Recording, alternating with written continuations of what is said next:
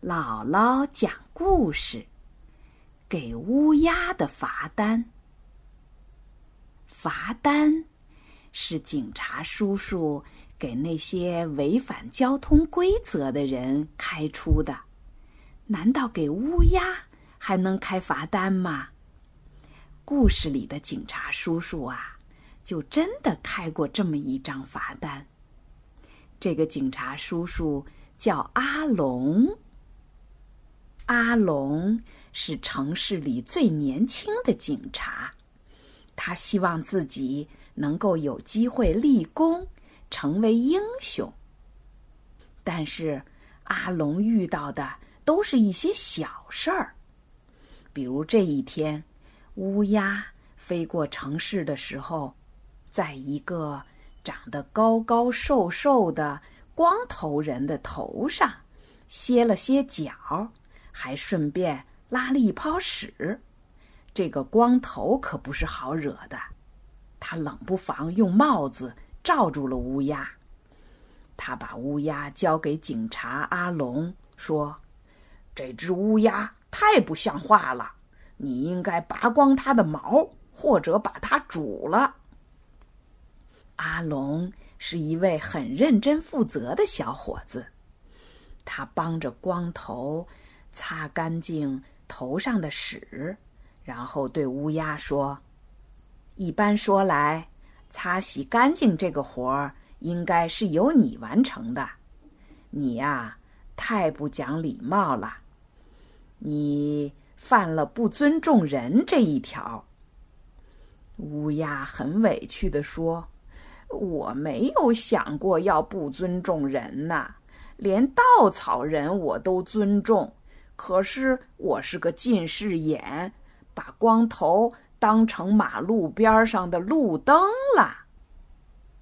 阿龙说：“那你就违反了不讲卫生这一条。”乌鸦很无奈的说：“呃，这我承认，鸟类的卫生习惯是有些差的。”光头已经不耐烦了，他认为。人和人吵架就已经够烦了，现在呢还要和一只乌鸦讲理。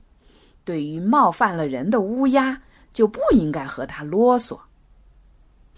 阿龙向乌鸦敬了个礼，然后说：“请您交罚款五元。”光头以为自己听错了，这真是个笑话。把罚单开给一只乌鸦，乌鸦会交给警察先生五片树叶、五块卵石，还是五条毛毛虫啊？